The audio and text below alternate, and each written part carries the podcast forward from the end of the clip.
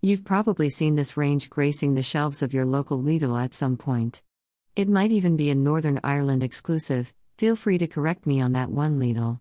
I've noticed over the last few years its availability has been patchy, so when I spied a lonely tin, I thought it was a good time to review it.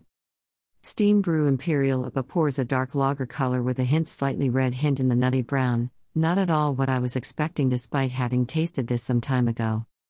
There's not a lot of clues from the smell, giving off a beery, almost lager rather than IPA aroma. It's in there but it's not quite at the forefront. To taste, the sweetness and mustiness associated with an Imperial IPA is present but with a massive malty profile, leaning back on that beery aroma from before. It's got a carbonated lager mouthfeel with that initial imperial sweetness, smoothing out in the mid, directing the aftertaste into a blend of those two styles. The imperial hit comes directly between the mid to aftertaste like the crashing of a wave. There's a dark hint in the taste quite uncommon with IPAs. There's an apricot and stone fruit sweetness, blended with hints and verging on a red ale profile. In no way a bad thing, just unexpected. What excites me about this beer is just that, the unexpected. It's not like any Imperial IPA I've had before. But not just that, this beer has lore. Visiting the site was a nice treat and satisfied the nerd portion of being a beer nerd.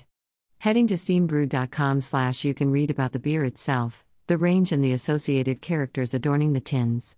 It's all very immersive. Here is the excerpt for this Imperial IPA greater than triple hopped and brewed with top fermented ale yeast as well as elaborately produced malts, which provide a reddish color and a powerful aroma. The India Pale Ale of the young man convinces above all through the use of the hops Yellow Sub and Mosaic, which are in their complement citrus and floral aromas. Steam Brew Imperial IPA weighs in at 7.5% ABV. The range is currently available in Lidl, Northern Ireland, and boasts 500 ml cans. I'm a huge fan.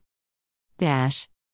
A blog for the modern geek, lifestyle, news, reviews, film slash TV, gaming, tech, music, opinions, culture, craft beer, and general geekery. CrazyDiscostu.com. Dot.